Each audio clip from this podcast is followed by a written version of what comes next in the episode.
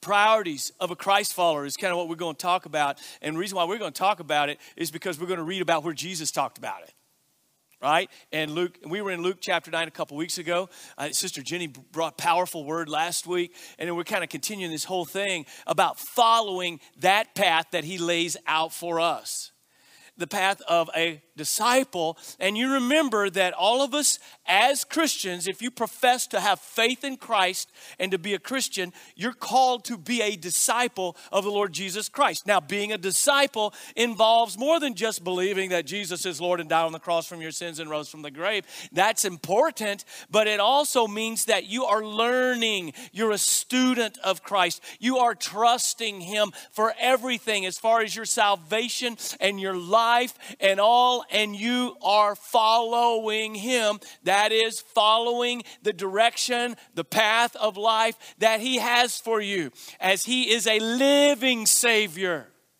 He's not somebody who just lived and died long ago that we pay homage to and listen to their teachings. He is the living Lord who was resurrected, ascended, and is soon coming back. Oh, let me say this as you find in Luke chapter 9 and verse 57.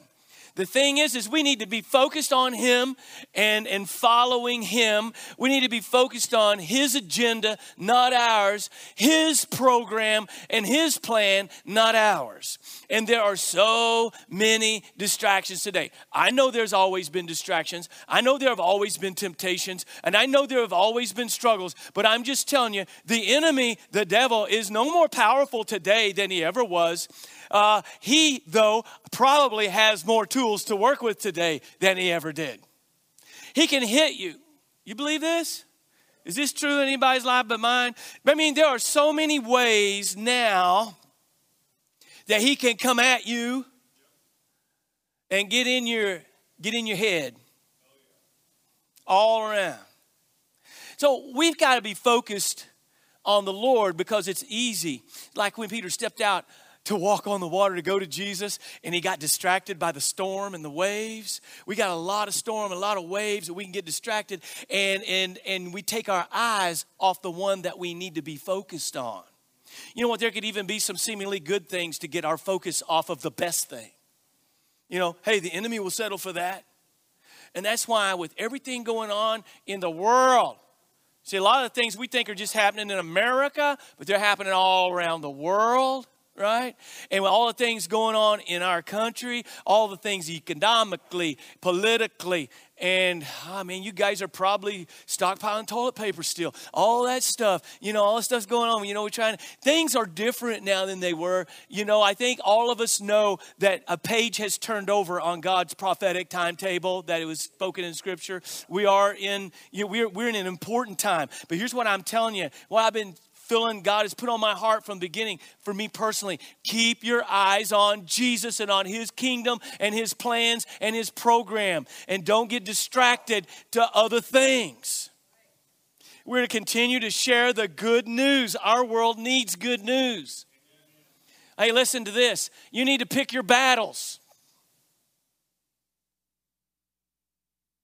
And, and, and what, what hill you're going to die on. I mean, the thing about it is, is some, some of us, I mean, we're distracted by different political things and stuff like that. That becomes the main focus of our battles. There's probably some bigger ones, some deeper ones that we really need to be focused on, and you're not going to be ready for it. There are people, listen to this, that you think for some reason or another, could be various reasons, that you think are for some reason an enemy or something like that. Jesus says they're part of the mission field. People we're to reach with the truth, the light, the love of the gospel. How are you going to do that? Well, the way you're going to do it is the same way Jesus did. We got to commit ourselves to following him. so amazing. I don't know, I never get to the point that this is just like eh, ho hum stuff. This is awesome stuff. Our Lord, our God, our Creator, and we're going to talk more about this and how this happened tonight if you want to come out. Uh, but He came down and became fully human At the same time, he was fully God. And our God walked among us. Our God, who spoke the universe into existence, has put his feet of flesh on planet Earth in the person of Jesus Christ. And he lived in this world. He knows what it's like to deal with human stuff. So we have a God who has also been tempted in all points like we are, yet without sin. We have a God who knows what it feels like to be forsaken by your friends and loved ones. We know a God who knows what it feels like to feel physical pain. Some of you are in physical pain today. You came to church anyway. You came to worship. You knew we need to gather together with the saints. We have a God who not only knows all things, He's experienced it, He's felt it in the flesh in real time.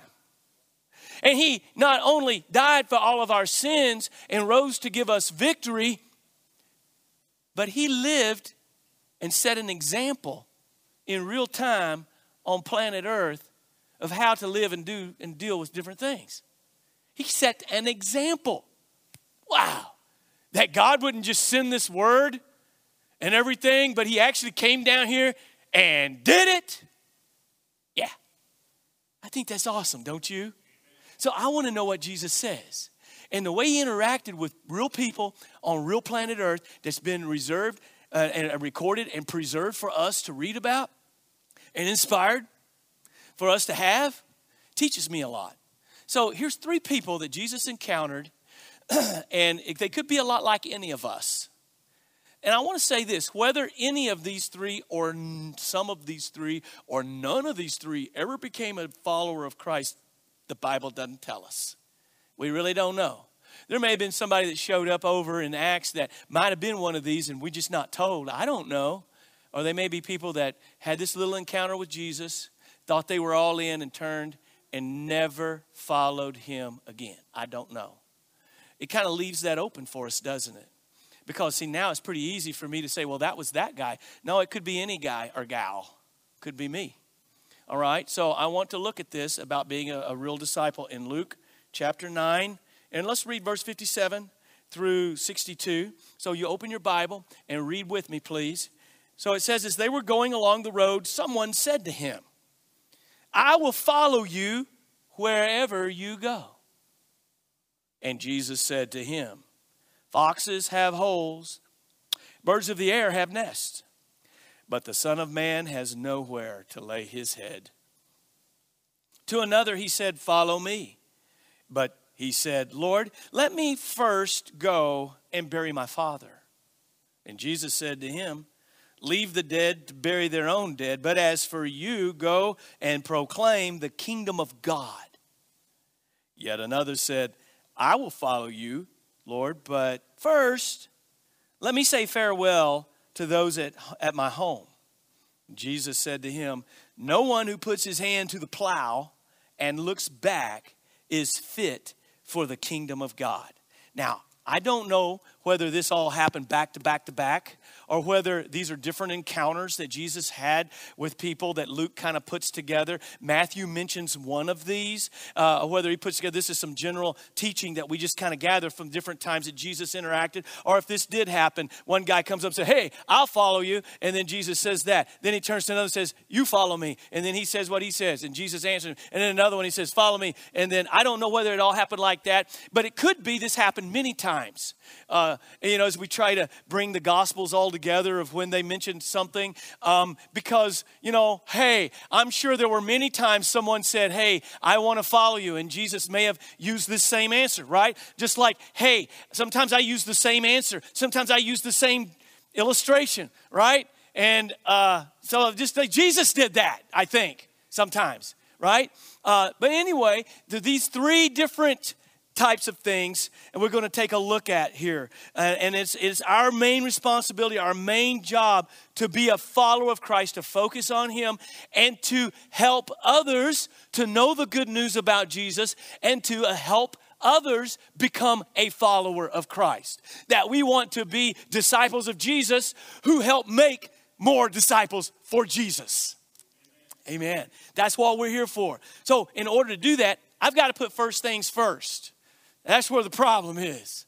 And that's what a lot of this is about.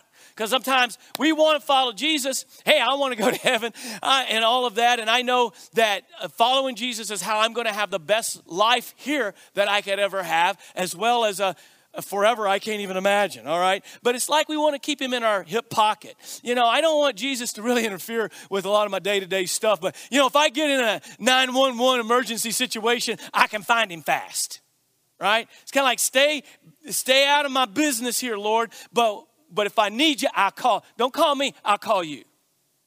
Sometimes that's the way we do. We want him near, but we don't want him in front of us following him.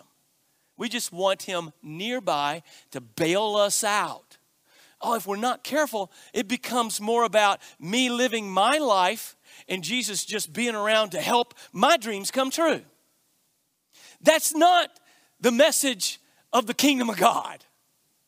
The whole thing is about His will, His plan, His purpose. I watch to see what He's doing.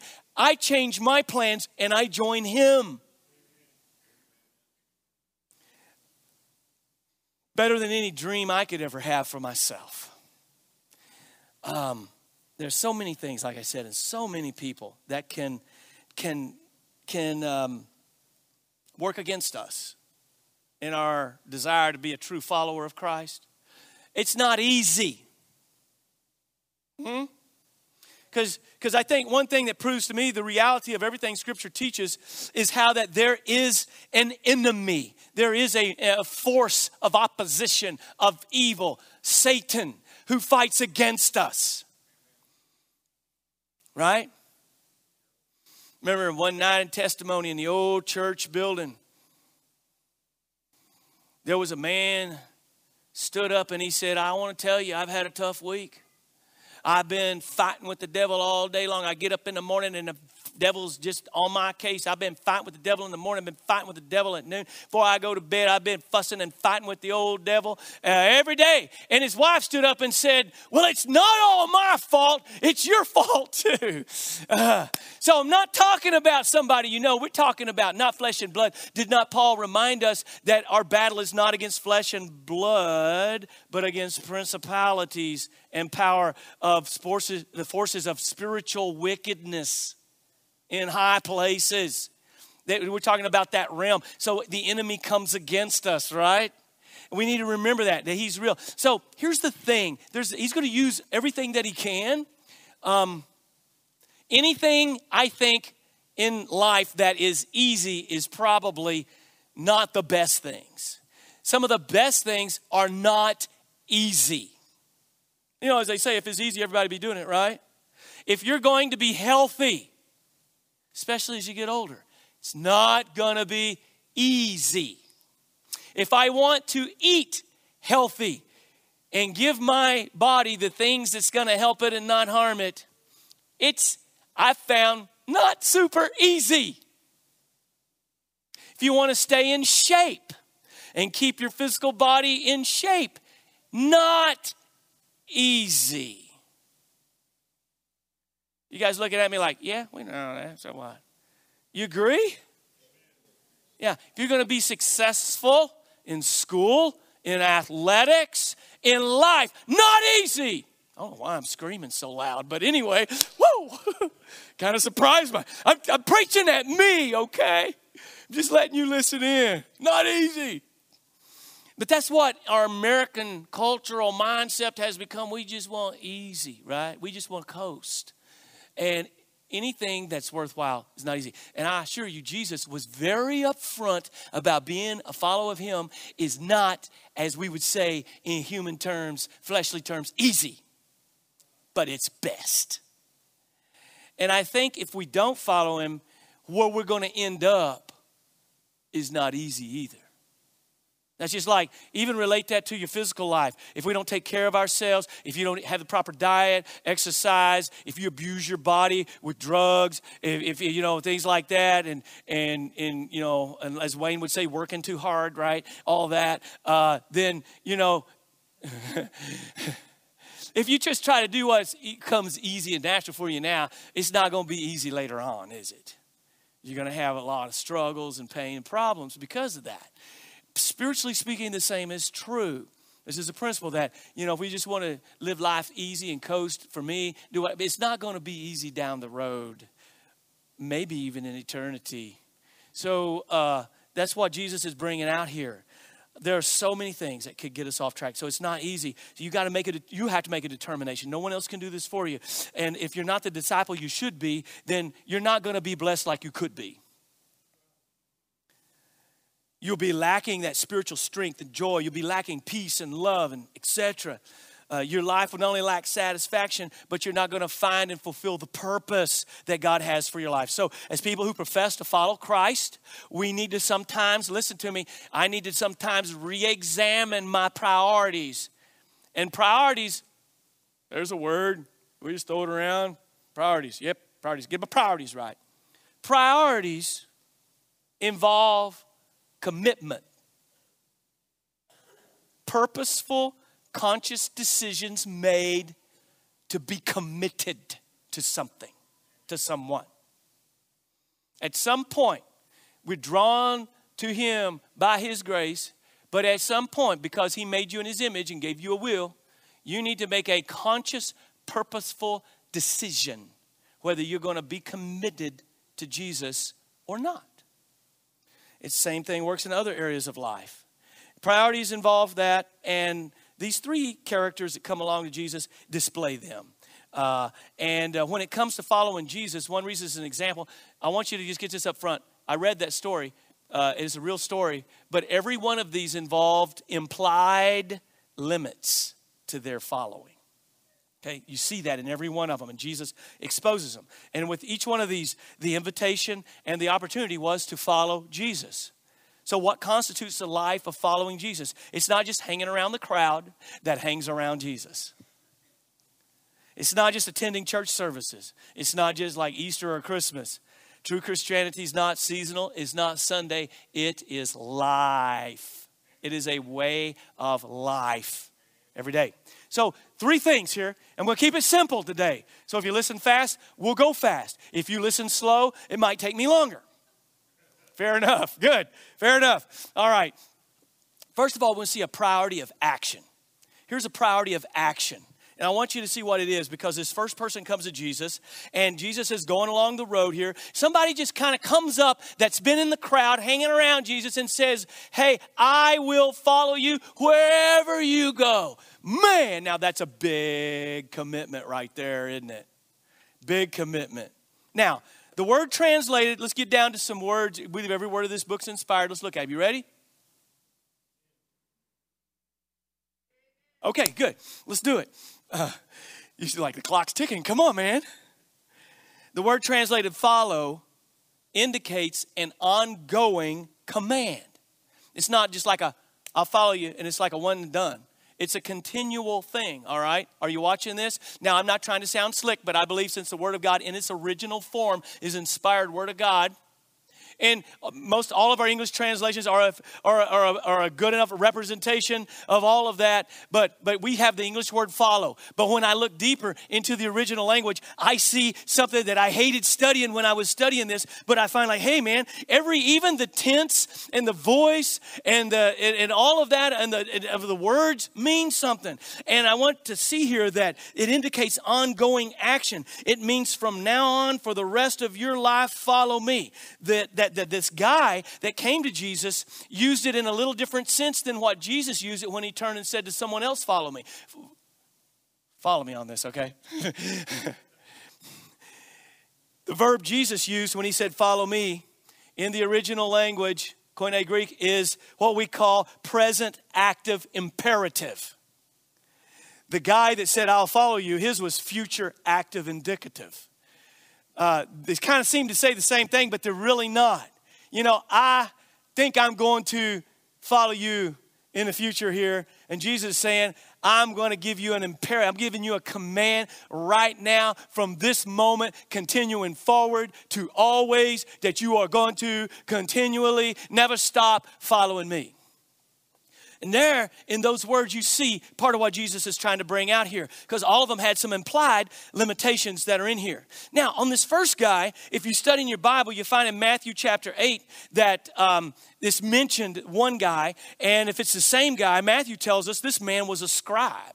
Now that's amazing because most of the scribes did not want to follow Jesus. They thought, who is this upstart rabbi that didn't go through the proper channels of things like we did and all of that? They all thought they were experts. But he says he's his scribe, and it turns out that he thinks he wants to be with Jesus and go with Jesus. But what this is bringing out is this may be a guy who thinks this, who, who really hasn't considered the whole cost.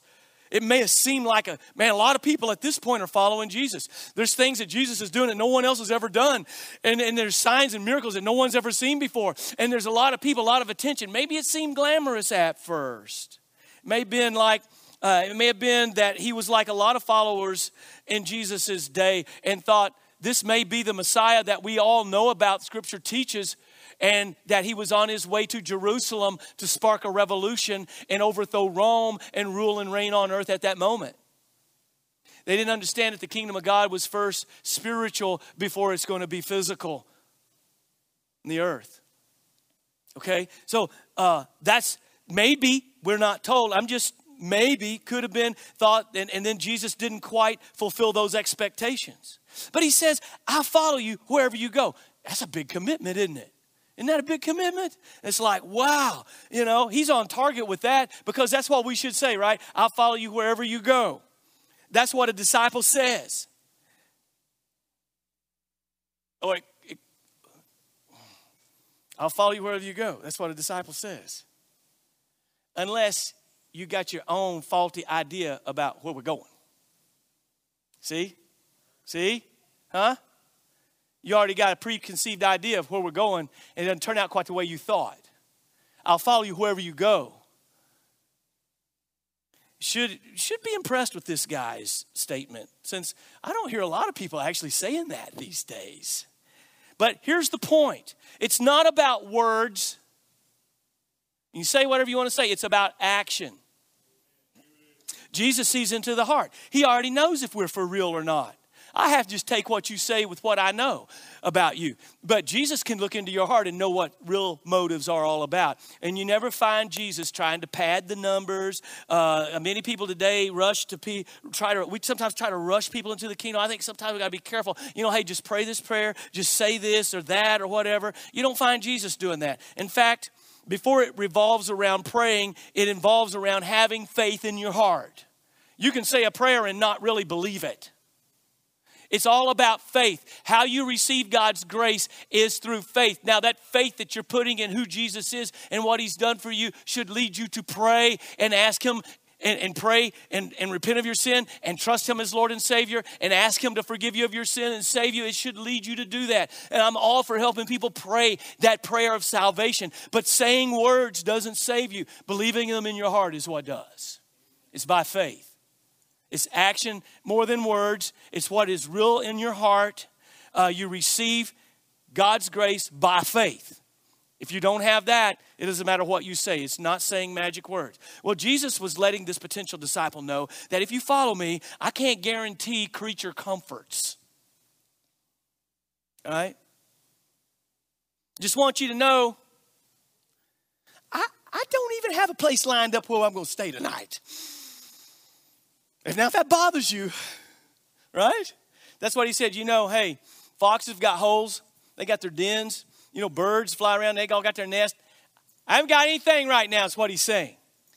I don't have anywhere to lay my head tonight. I haven't got it lined up where I'm even going to sleep tonight. Could be outside. I don't know. Does that bother you? You're going to follow me wherever? How about that? That's what Jesus says. Now, the man's statement was geographical in nature. I'll follow you wherever you go.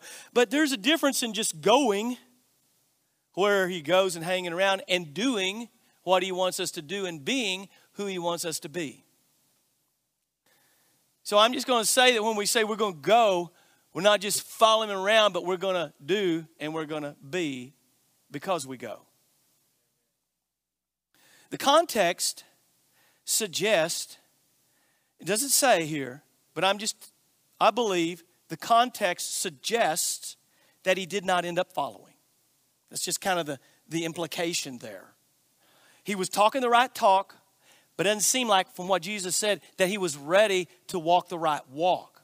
He needed to understand something that we need to understand today, too. And that is discipleship or being a Christ follower is not a priority of words, it is a priority of action. He may have been thinking, I follow you as long as I like the destination. I follow you as long as I like where it goes and like the scenery along the way. Listen, Jesus doesn't cut deals with anyone. Trying to bargain with him, if you do this, I'll do that. He's already died on the cross for you and risen from the dead. You don't cut deals. He says, I'm the Lord, you're the sinner. You need to repent and trust me. So if you're out there bartering with him, if you'll do this, I'll trust you. He doesn't cut deals like that. He's the Lord of heaven. You need to just trust him. You say, Well, my life's all broken into pieces and he needs to help me fix this and fix that. No, no, no, no, no. What he wants you to do is just say, Here's the broken pieces. They're not mine anymore, they're yours. He's the only one that can put them together. Only one that can.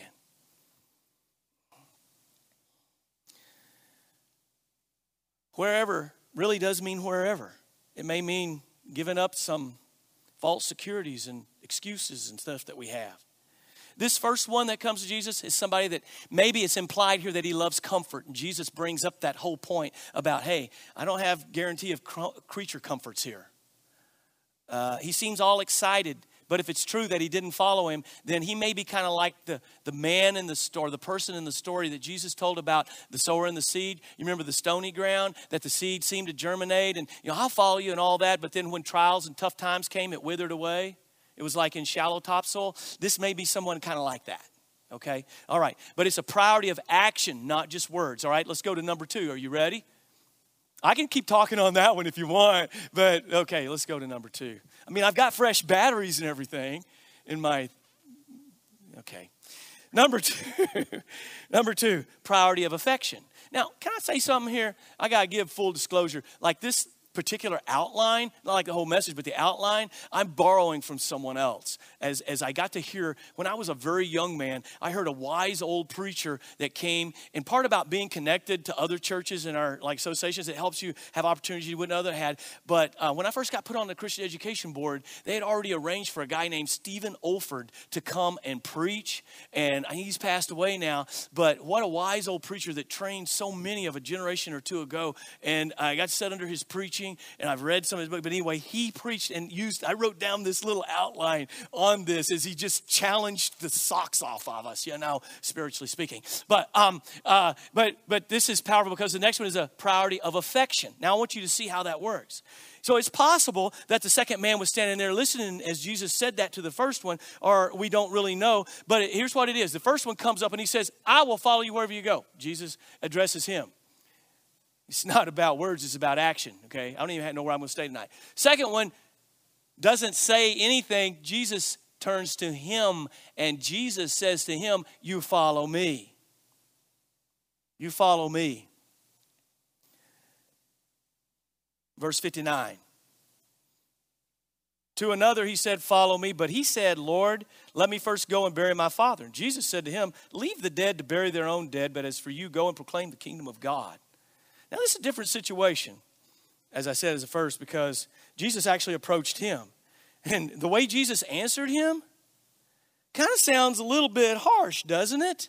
I mean, come on, Jesus, if this guy, if his if his father's about to die, um, or it could be that this guy is saying, Yes, I'll follow you, but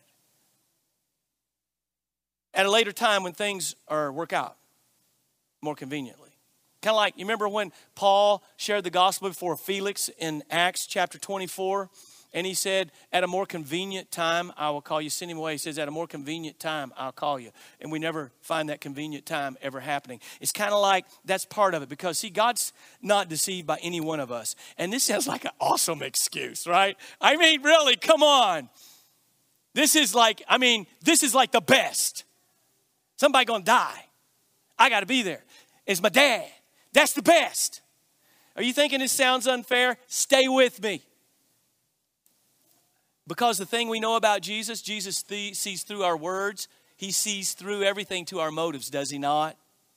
Now, if I had replied to this person this way, it might would have been out of line and harsh. But when Jesus does, it's only because he knows something.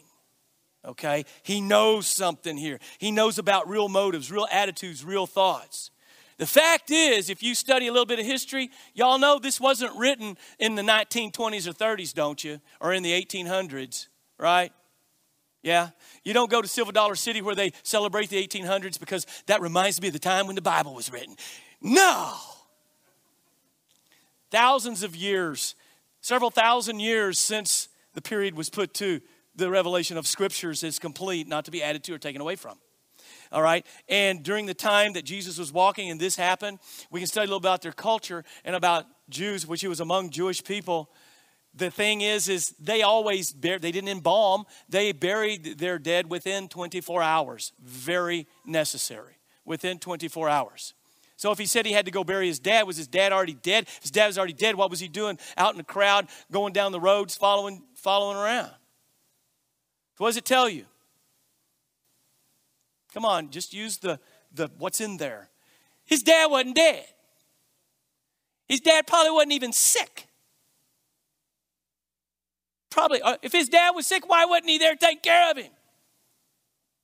Dad's okay. But here's the thing that I don't really receive my inheritance and everything that I got coming until dad does die. So I need to stay around home and I need to stay and hang around everything there. Once dad dies and once we bury him, then I'm going to have my security that I need so then I can do what I want to do and then I come follow you. Yeah, Jesus knew that probably this is probably what was going on. He says, Let the dead bury their own dead. You do something even more important preach the kingdom proclaim the kingdom of God. There's a bigger kingdom going on than what you know in your little world that's happening here. One of these days, all nations of the world are going to bow before our Lord and Savior Jesus Christ. And we're going to talk about his kingdom that is forever, forever. He says you need to be proclaiming that. Remember, physical, that, that death doesn't just apply to the physical life. So perhaps many people feel like he's telling this guy, let the spiritually dead bury the physically dead. Let the dead bury their dead. Those who are spiritually dead that aren't interested in following, let them take care of dad. But right now, at this moment, you've got something more important, more powerful to do, and that is proclaim the good news of the kingdom of God. Um, Christ's message and his kingdom. If those people are going to be there anyway, let them take care of him. Quit wasting time. Go now and keep going. So, what this man was telling Jesus is that I'm interested in being a follower, but I want to put it off. Isn't that true? I want to put it off for an indefinite period of time. We don't know how long it's going to take until father was gone and all the estate and family stuff settled. In other words, I don't want to follow you until I'm totally free from all distractions. Uh, you know, like a lot of people, it's like when things line up, when things are easier, when my boat comes in. What do you mean your boat come in? You don't even have a boat. You didn't send one out. How's it going to come in? Right? The second one loves comfort too, and money probably we, we can see his interest is divided. Maybe he's like the person Jesus described in that parable about the seed that fell among the thorny ground, that there are other issues and cares of this world and worries that choke out the seed, right? Because I think in my mind, Jesus knew that when the guy said, I'm going to go back, because dad wasn't dead, he may not even been sick, he knew that he wasn't coming back. He wasn't coming back. He knew that. And that's why he said, Let those who are spiritually dead bury the dead. You follow me. The thing you need to do right now is you need to follow me. And here's what we see discipleship is not a priority of convenience, right? It's a priority of affection. That's why I said priority of affection, that you're more passionate about Him and who He is and following Him than we are about any of the other stuff in our lives. Is our affection just on our little thing, our little empire, or is it on Him? To where if He calls us to leave home, if He calls us to leave home base, if He calls us to leave comforts, are we willing to go? Or only if it works out conveniently? See, that's the thing he's telling this person. It's got to be a, he had to be the number one priority in our affection or our passion and our action. But then the third one is about our attention as well. Third person seems to really take the initiative because you know it comes up here and another one comes to him and now this person comes to jesus i will follow you i will yeah but sounds good so but then he says but there's a problem I'll follow you, he says. First, let me go bid farewell to those who are at my house. Now, that seems fair enough to me, doesn't it? I mean, if you're going to leave, if you're going to go follow Jesus, it would be nice to go say goodbye, get a goodbye kiss, a hug, whatever. Hmm? Y'all see anything wrong with that? I don't see anything wrong with it. So Jesus' reply seems a little harsh here. Now, like I said, if it had been me saying it, it probably would have been, but Jesus hears more than what's said. He hears what the heart is saying.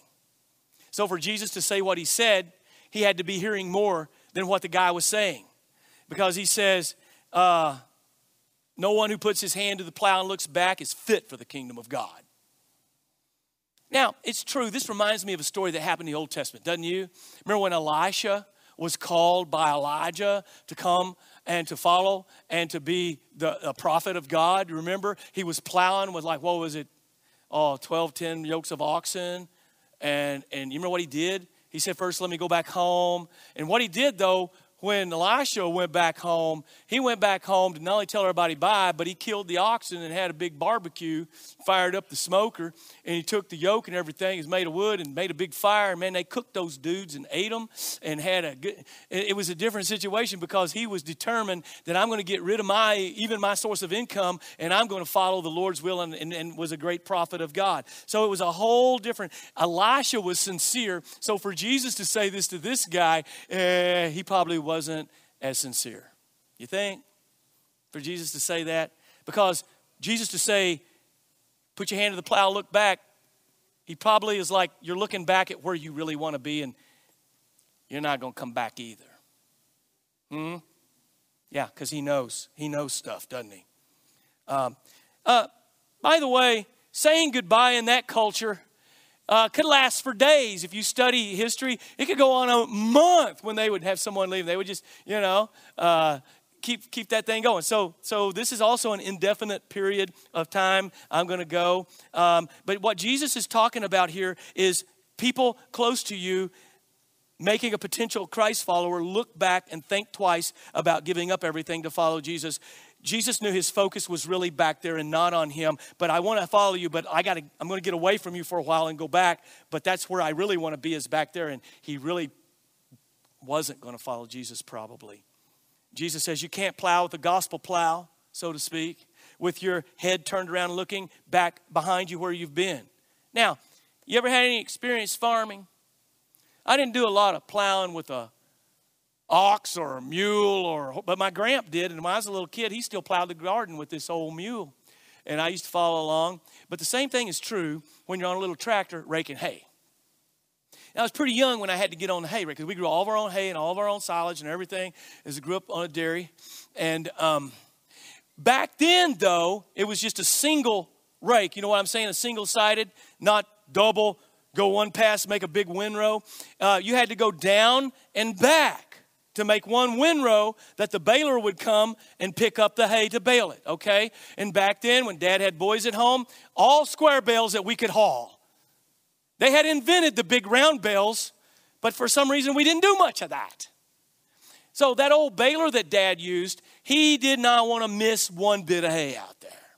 And so you had to go down roll it over, and you come back to roll it back. And he wanted you to kind of roll that thing a little bit and fluff it up because he didn't want that baler to miss anything. Now, I can tell you experience as a young boy, you get to goofing around and looking around. Dad did not like to do uh, incredible strategic maneuvers with that hay baler, keeping, keeping it in there. And on the end, you better not have a curly cue there where he has to waste time trying to get because he don't want to miss any of that, right? And I can remember just a few times I'm like, oh boy, I messed up there. And, uh, and if he ever caught up with you, unless you were broke down. If dad caught up with you on the, can I get an amen? Anybody, if he caught up with you on the baler and you're supposed to be raking and staying ahead of him, it was not It was not good, right? But I can remember a few times I must have been getting a little crooked because all of a sudden, you know, you could have a tractor going, you could have all this noise, and dad could whistle. And I mean, like the neighbors, you know, that live 10 miles away or whatever could hear. But anyway, you could hear it. oh no. And he's waving his hat. Boy, shut it down. You know, it's like, what's the matter with you, right? Think a little bit, son. You know? And they also took the water jug away from me because I was stopping and getting drinks of water too often. Anyway, but keep it straight. But I noticed that. And you know, so when I was a kid growing up and in church, preacher preached on this. It's like, man, that's a spiritual truth. I get that because it's really weird when you look back to see if you're going straight. That's when you wander, right? Same thing's true, men. When I found out when we're driving down the road and you, you need to look where you're going. You know, I like to ride motorcycles. I always say, you know, you need to look in the direction of your turn when you're going into leaning into a turn. Look where you're going. Uh, but you need to do that when you're driving with the wheel. Look where you're going because it's just kind of weird when you're looking off in the field to see how many deer and turkey are out there. You just kind of start drifting off the road, don't you? Yeah, yeah. So you've got to keep your focus. So he's saying you, you look back, you can't plow, right? So we understand that. We live in a farming community. So we try to tr- plow looking back, we're going to mess up. Remember Lot's wife? Jesus asked some people that one time, right?